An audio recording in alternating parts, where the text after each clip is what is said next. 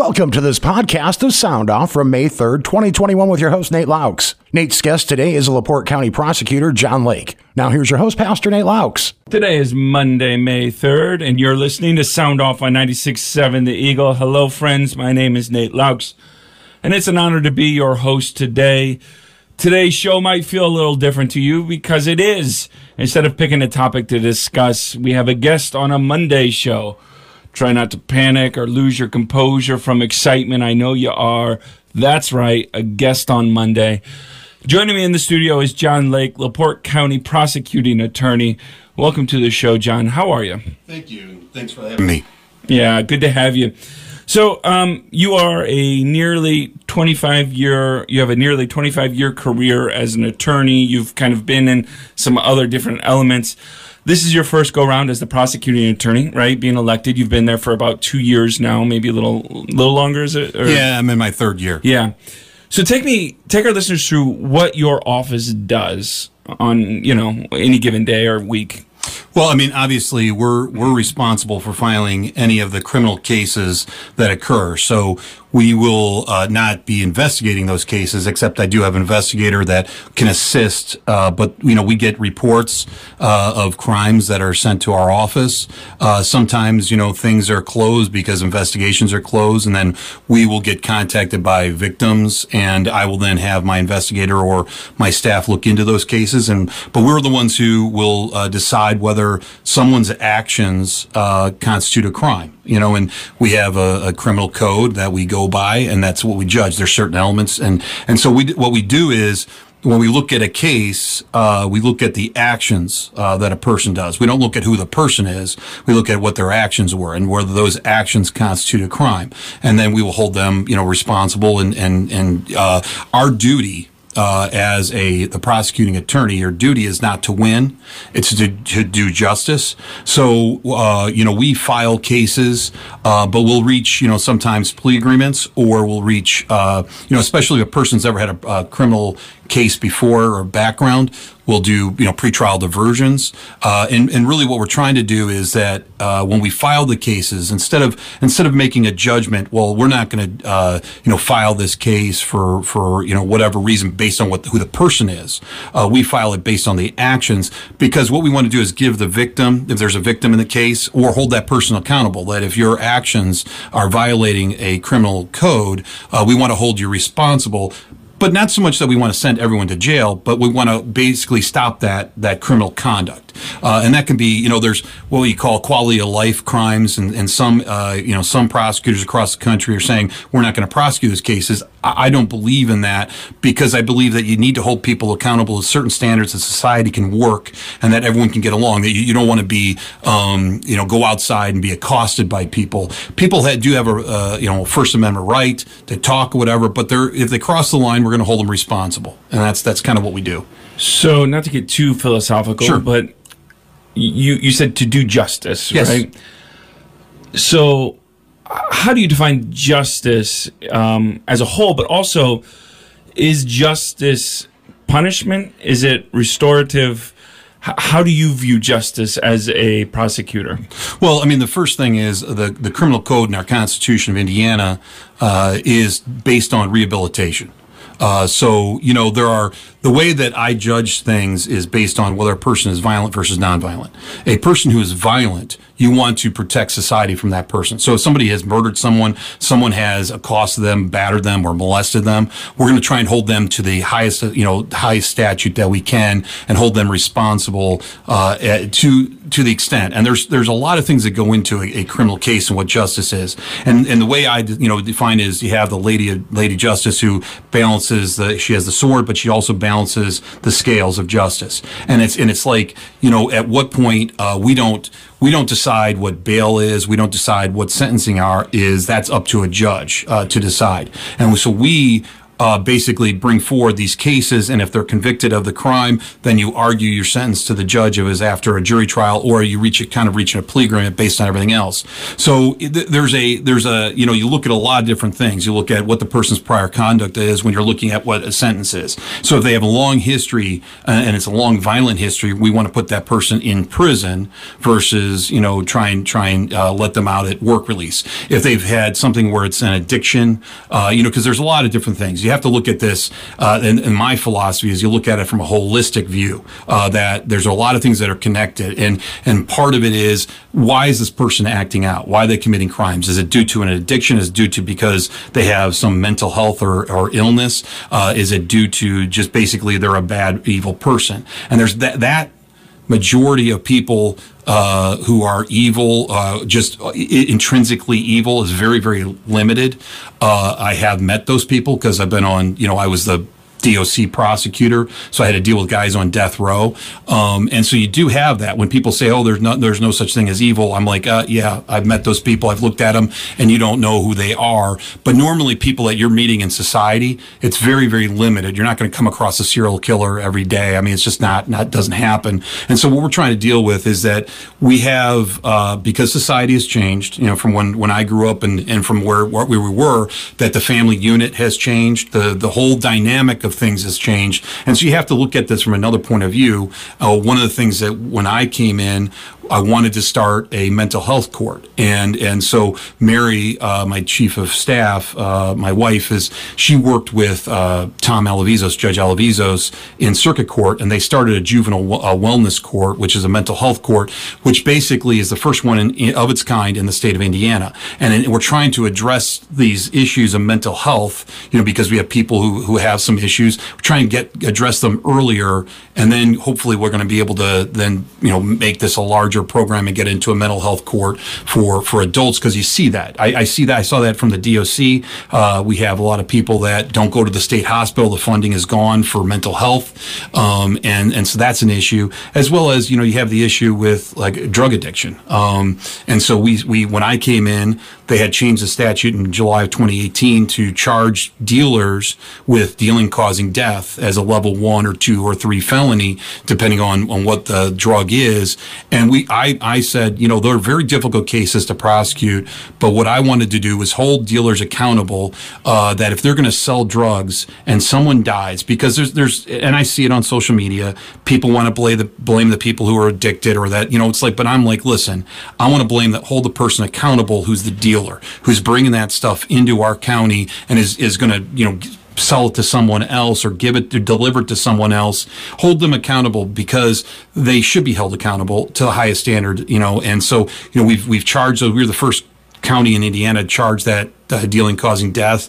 Um, Beth Beckman, my chief deputy, just just uh, tried one of those cases uh, a couple weeks ago and, and, got a conviction on that um, on all the charges. So you know we have I, I can hear, sit here and talk about it. You know, you open this up for me, but I don't want to do that. I want to give you the opportunity to ask me some questions. So yeah, and I do have a lot of questions, yeah. lots of inter- interesting things to talk about, uh, justice system, incarceration, yeah. these kind of things. But we're going to take a break, and if you have a question, I'd love to hear your question or comment for uh, Prosecutor John Lake. You can make your voice heard by calling or texting me at 219-362-0522. If you'd like me to ask the question, just text it. I'll, I'll ask or, or give the comment. Um, but you're free to call as well, or you can email the studio at soundoff at 967theeagle.com. The phone lines are open. I'd love to have you call or text if you have a question. We're going to take a real quick, brief break here on Sound Off. Keep listening to 96.7 The Eagle. All right, friends, welcome back. You are listening to Sound Off on 96.7 The Eagle, and I'm your host, Nate Loucks. And we have with us today the prosecuting attorney of the great county of LaPorte with us, John Lake. The phone lines are open, 219-362-0522. You can call or text or email me at soundoff at 967theeagle.com. We have a caller. Let's get to them real quick. Hello, you're on the show. How are you? Welcome to Sound Off. Fine, sir. How are you today? I'm doing great. I wish the rain would kind of go away, but I'm sure farmers love it right now. But uh, we need it. We need a little bit. yeah. So, what's your comment or Mr. question, Lake, bud? Mr. Lake, thank you for coming on to answer our questions. Um, you and your staff are doing an outstanding job. Thank you. My my question it kind of has two things here. It deals with the legalization of marijuana for recreational use. As a business owner trying to find people to even apply for a job, I've been told by my insurance company that I can't put them in my trucks or my tractors on the road or anything, knowing that they're smoking pot regularly. And on the other end of it, the revenue stream they keep talking about. Mm-hmm. What good does it do to bring in more money when you can't use it to help ease the burden on the taxpayers already when your office, the police, the criminal justice system, the uh, jails are going to be taking that extra money to handle all these problems. So I guess what, what's your take on legalization of recreational marijuana? Thank you. Thanks for calling. Thank you for the question. Um, obviously, I leave that up to the legislature uh, to decide what you know what is legal and what is not. Um, there there are issues that I see. One of the biggest concerns about legalization was you know we have the edible aspect, uh, the the candies, um, and you know in Colorado there there were overdoses of those when kids get you know because they look like regular candy. And I and I put out posts uh, around Halloween just to remind people, and, and we had stopped some people with that. Um, but I, I, understand exactly what you're saying from a business standpoint is that, you know, from a liability standpoint, insurance companies are going to be upset if you have legalization. I would assume that that's, that's the unintended cost, uh, product to a, to a business. And then you have the revenue streams where that, that based on the federal government, that these, uh, marijuana, they have a major problem because they can't use banking. Banking will not, mm-hmm. you know, mm-hmm. uh, so it's a cash. And so it, it, brings all kinds of different issues with it. I'll leave the, you know, as long as it's a, a crime, we're going to have to enforce it. But one one of the biggest misnomers is that um, I think I, I, did, you know, when people say that there's people that are put in prison as a result of, of you know, marijuana possession, that's not really, that does not happen. Um, level six felonies, like a dealing in, in, marijuana, I mean, you can have up to 10 pounds. I think it's 9.99 pounds is a B misdemeanor, which is only punishable by 180 days in jail. So I, I find it very, you know, that's that argument. Oh, you're going to be putting these people in, in prison. No, because level six felonies and below only go to the jail. So it really has put a burden when they when they shifted that that level six felony uh, and put that on the on the county, it puts that in jail. We don't really have that many people. I think the you know the, the possession of marijuana it's something we look at as one of these quality of life issues, unless of course uh, I have had to charge people who have had THC in their system where they caused an accident and killed someone, uh, and that becomes a level four felony. So as a result, it's the same thing of somebody drinking alcohol. If it's causing impairment, it's a concern. It's a concern to me, and it should be a concern to the and and frankly one of the biggest issues that I see, uh, and something I've been discussing with uh, the sheriff's department and others, is the speeding that's going on in our county. Uh, we have too many people. We've had a fatality. We're just going to be charging another one here, reckless homicide, where somebody didn't have any alcohol or or uh, uh, you know drugs in their system, uh, but were driving recklessly at, at, an excessive rate of speed that caused a head-on collision. So it, it, it's a concern. All right, you're listening to Sound Off. We've got John Lake on the show today. Let's get to another com- uh, another caller. Hello, you're listening to Sound Off. How are you? Welcome to the show. Hello. Hi. What's your comment or question? Uh, I just got a question for um, the the attorney. My name is uh, from prosecuting attorney. My name is Rodney McCormick, and I just wanted to know what are you? What is the prosecutor office doing anything to help the Michigan City Police Department? Um, put an end to this violence in our community. And and specifically, what I'm asking is, are you training the officers or making sure that they're not doing illegal stops of people just because of their skin color? Mm. Mm. Yeah, uh, Prosecutor uh, Lake, what do you say to that? Uh, thanks for the uh, conversation, uh, Mr. McCormick. And Mr. McCormick has contacted our office before about, you know, he's been very concerned about the um, the different uh, sorry, I got state police calling me. um, uh, I got to turn that off. Uh, the uh, and, and, part of the issue, what you're talking about, is racial profiling. That's not something that's acceptable to me. Uh, you don't just stop someone based on their their color of their skin. Um, but here's the thing: uh, when when stops are done uh, to commit an infraction, uh, if somebody commits an infraction, whether they're driving one mile over the speed limit, whether they're failing to do a t- turn signal, you know, any of those things that are that would be considered a, a, an infraction, um, and they're stopping them, uh, then that would be considered to be a valid stop, regardless regardless of what the, the color of their skin is. And then if they do a free air sniff around the car with a dog that's within the time limit, you know, you can you, have about a 15 minute window to run a dog around that's a free air sniff. If that, that, that dog then gets a, a positive hit for whatever, whether it's marijuana, cocaine, whatever the drug might be in the car, if they hit on it, then you can do a search. So, you know, we are, we are trying, that is something that, you know, we look at all these cases, uh, we look at the police reports, and if a case comes in, I can assure you that we don't believe there's probable cause for the stop. Uh, we don't file those, uh, but we have to. We want to make sure that that officer can articulate what the probable cause was for their stop, whether they had it for an infraction and what that infraction was. We're not going to. We're not going to accept uh, racial profiling in our community. Mm-hmm. All right. Oop, oh, sorry, Rodney. I didn't thought you were done there. So, prosecutors are powerful actors in the American criminal justice system. Again, you have quite a bit of discretion uh, over sentencing and plea bargains and what you're going to, you know, request and things like this with the judge. So, while you're focused on local criminal justice cases and issues, you're also a part of a larger criminal justice conversation going on nationally.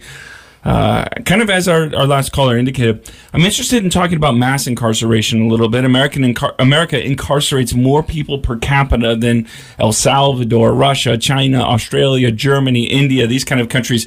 We have millions of people behind bars in America. So, what are we missing? Are, are these other countries perhaps not incarcerating enough? Are we over incarcerating? Why are our rates so high, and what can we do to get them lower? Well, that's that's an interesting issue, and, and what I can say is that one of the one of the issues I think for the higher incarceration rates was the uh, the war on drugs. You know, we are putting people away for not for nonviolent crimes for long periods, uh, significant sentences. And and what we've done and what I've done throughout my career is always look at a person's why, what the crime is. Was it violent versus nonviolent? If a person has a is a violent, um, like I said, if they've battered someone, they shot someone, they've killed someone, uh, or molested them, laid hands on them, as my mother-in-law would say, is if you lay hands on a child, you know, we're going to hold you accountable So I think I think from the biggest standpoint is the the drug uh, convictions that are dealing with that incarceration because then that person then has you know one two three four or more uh, felony convictions and then that leads to a longer sentence. What we try and do is we try and look at you know within our our, our cases that I can only deal with um, locally are what was the crime and and what is fair uh, and and what is a you know sometimes we we we always seek the input of, of a victim or a survivor. Uh, sometimes they don't want them to go to prison. Um, and you'll see some of these in, via plea agreements, you know, on, on child molest cases or other uh, sexual assault cases, where the where the survivor uh, does not want that person or does not want to testify, or we have to make certain decisions that that are based on the evidence that we don't want to re-traumatize mm-hmm. this survivor, and, and, it's it's significant because you know we don't want to we don't want to just take a case and I can just step aside here for a second talk about our sexual assault response team. You know we we formed a regional uh, team with Starke County, and and part of that is uh, what we're trying to do is have an outreach. Uh, eighty percent of women don't come forward, or men uh, who've been sexually assaulted don't come forward because the criminal justice system can be so harsh uh, towards them as well as, as, as to someone else.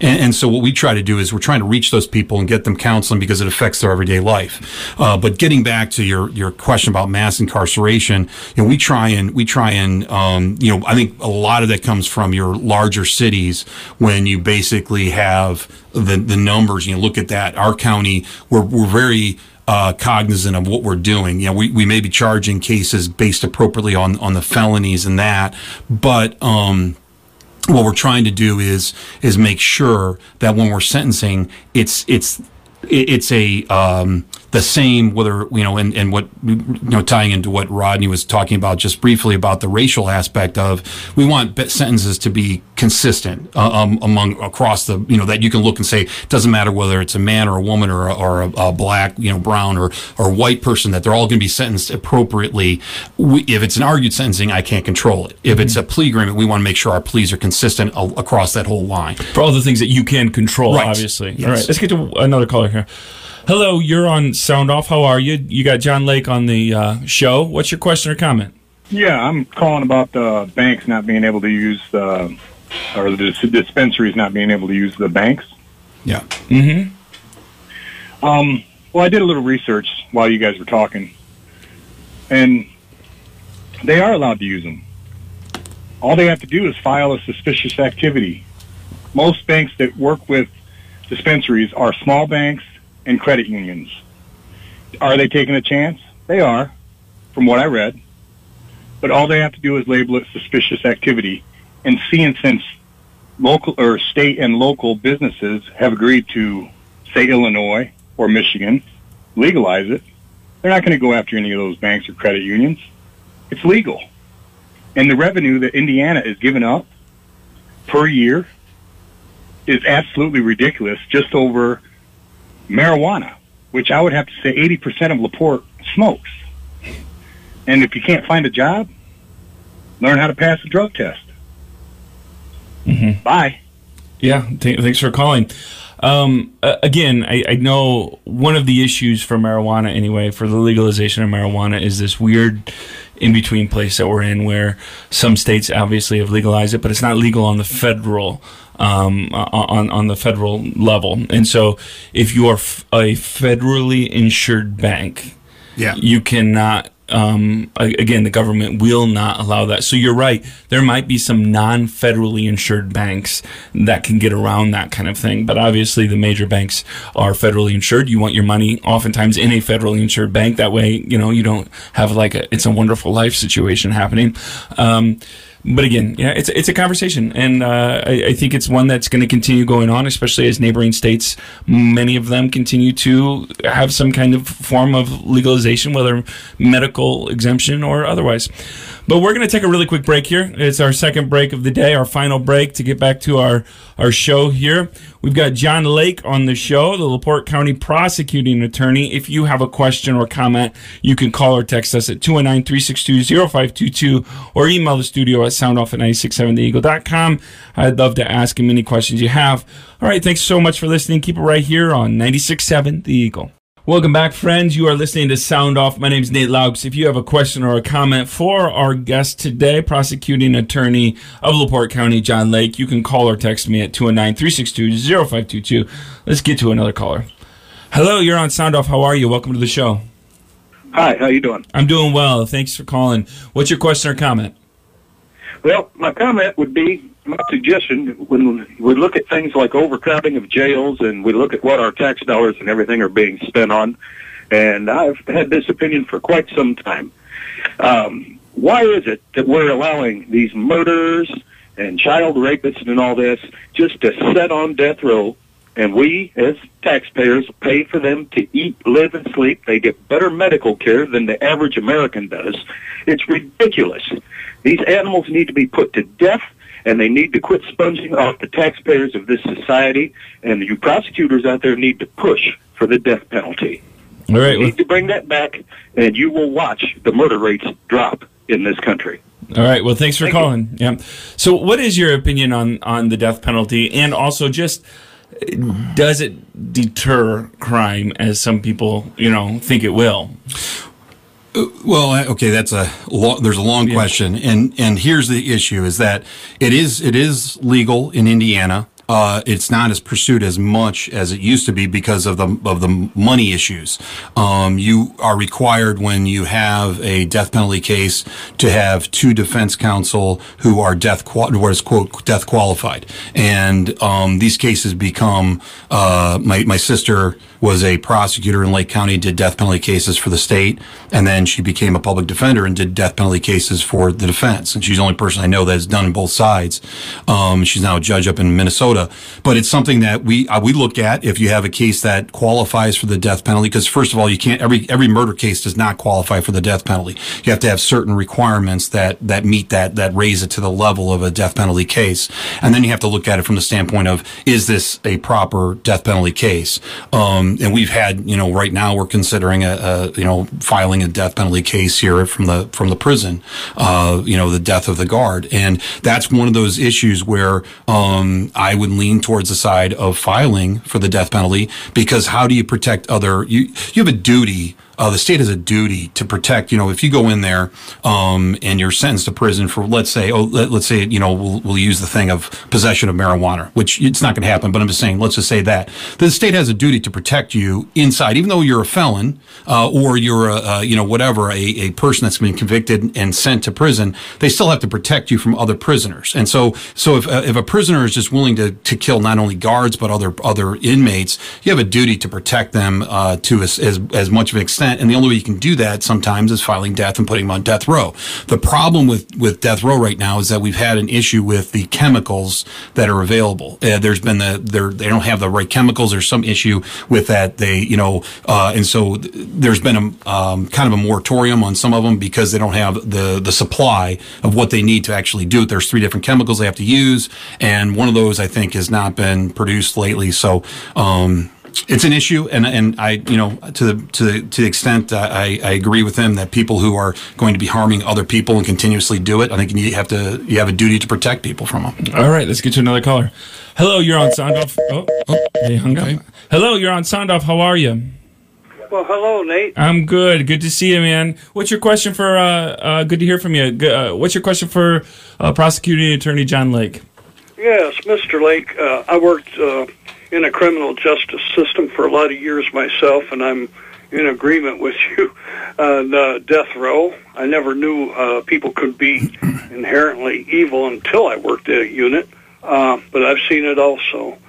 But my question is, didn't they pass a law at one time in reference to the death penalty and the murder of a correctional employee? I thought that that was in had been legislated in the past, and I I don't know that it was, but I thought that was passed some years back.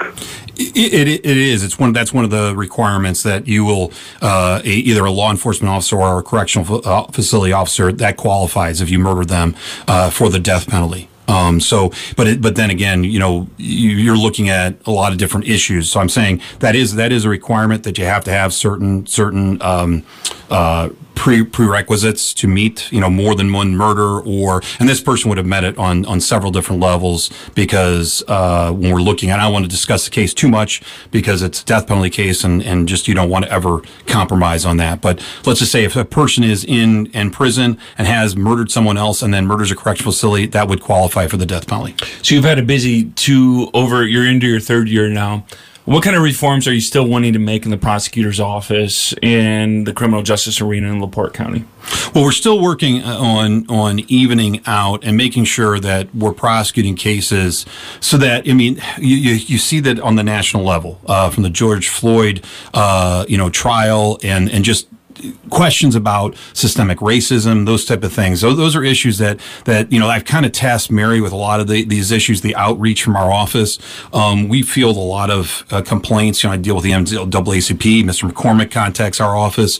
Uh, other members of the Black community or other communities, you know, that feel like they're um, being discriminated against. You know, they contact us. We look into cases. We review those things. I, I review those cases personally. Uh, we've tried to, you know, we we have more, much broader outreach outreach as the child fatality review team. I, I, got up and running again, and that's been something that we've been working on. Uh, the the uh, regional SART team, our sexual assault response team, is something we've been working on. Um, the juvenile wellness health, uh, you know, mental health court uh, is what I'll call it, but it's juvenile wellness court. Uh, that's another thing. So those are all, you know, juvenile justice, JDAI. Mary Mary's been working on that a, a great deal, so that we we we are trying to uh, divert people from going into the criminal justice system and and trying not to have them uh, arrested to try and do other forms of of um, dealing with situations so we don't escalate. And, and those are things. And we and, and as far as training, we do do training. Obviously, the last year has been a little bit weird with the pandemic. You know, we're one year in uh, on the on the pandemic, and that has changed how we're dealing with things because uh, you can't have in person training, so you have to go to Zoom and, and a lot of that. Uh, but that's one of the reasons why I brought in uh, Tony McClintock to my office as an investigator because he has so much experience he reaches out, you know, I'll ask him to reach out to different officers, uh, different different departments to offer training and, and that type of thing. So uh, I'll end with this question: What frustrates you about the American criminal justice system as somebody that's been in it for so long? Well, what what really? I mean, obviously, you are committed to it. You're committed to hopefully making it better as a a person in there. Well, what about it though frustrates you? Well, I think the frustration is that people, uh, the biggest frustration is people don't understand it to the extent, and or they think they do, um, and they'll read something on social media and they'll leap to a certain extent. There are certain things that our office can and cannot do. We don't control bail. Uh, we can argue for it, but ultimately that's the judge's decision. Um, another thing, if, if a plea agreement is an argued plea, uh, or there it's after a jury trial, we don't sentence. That's we argue for sentencing, uh, but we that's again the judge's discretion. Uh, we don't arrest people. Um, so when when people are arrested, uh, and we you know, the biggest frustration I think is sharing of information. People don't realize it's not like you, you know, we were talking beforehand. There's not an instant database that I can go to and say, hey, see every arrest. I can, I can see arrests, but I'm piecemealing it together, uh, from all the different departments I deal with. And, and there's quite a bit. Uh, so we're trying to streamline that. We're trying to, trying to, um, share information more. We've built on that. I've been, I've been working on the tech, you know, this is not stuff that I talk about, but it's stuff that I work with. Uh, we're going to be having a, a shared drive with, uh, seven, six or seven of the different law enforcement agencies in uh, the county where they can just share immediately all their body cams, all that by just sharing a, a, file to a shared drive with our office. That's something that that I've been trying to get done, and it's been frustrating from the technology uh, standpoint. But we're about we're about there within the next month. It, it should be up and running, I believe, uh, is what they're telling me, and so that will be really something that'll be great to to transfer. But I think, you know, some of the things, the transparency we really work on, uh, and just trying to be transparent with that, that, you know, I think people are quick and, and I can't blame people for having that opinion sometimes jump to the worst conclusion. And, and so, but sometimes it's like, listen, give us the opportunity, you know, contact my office. We'll look into things. Things sometimes take time to investigate and, and it's not, and it's not because we want to make sure that we get it right uh, when we charge somebody, we're making sure that we get it right, that we have probable cause, and we're charging the cases appropriately. Uh, we don't want to do a rush to judgment. I, I never want to do a rush to judgment and make a judgment on a case because it's a per who the person is, and when you that's when mistakes are made. I think in the, in the criminal justice system, when people make rush to judgment and they they just decide this person is guilty and forget and they don't follow the evidence. If you just follow the evidence, then you're okay. All right. Well, thank you so much for listening to the show today. I want to thank my guest, John Lake. It's uh, a, pleasure to have you on the show. I know I learned some things. Hopefully, our listeners did as well. Thank you so much for answering my questions and our callers' questions. Sound Off is a community conversation program that airs twice each week right here on 96.7 The Eagle. You can listen online to our stream or download our mobile app as well. Today's show has been produced by the incredibly talented Dennis Siddall and edited by Jeff Wuggazer. I'm your host, Nate Loucks. We'll be back again on Friday talking about COVID 19 with Dr. Vijay Kora. But until then, Rusty Man is on next. Be good to yourself and to others and keep listening to 96.7 The Eagle. Thank you for joining us and voicing your opinion on this edition of Sound Off. The views on Sound Off are those of the host or callers and do not represent the opinion of 96.7 The Eagle, Spoon River Media LLC, or the sponsors. Sound Off airs every Monday and Friday at 12:30. Please mark your calendar and join us again for the next edition of Sound Off on 96.7 The Eagle.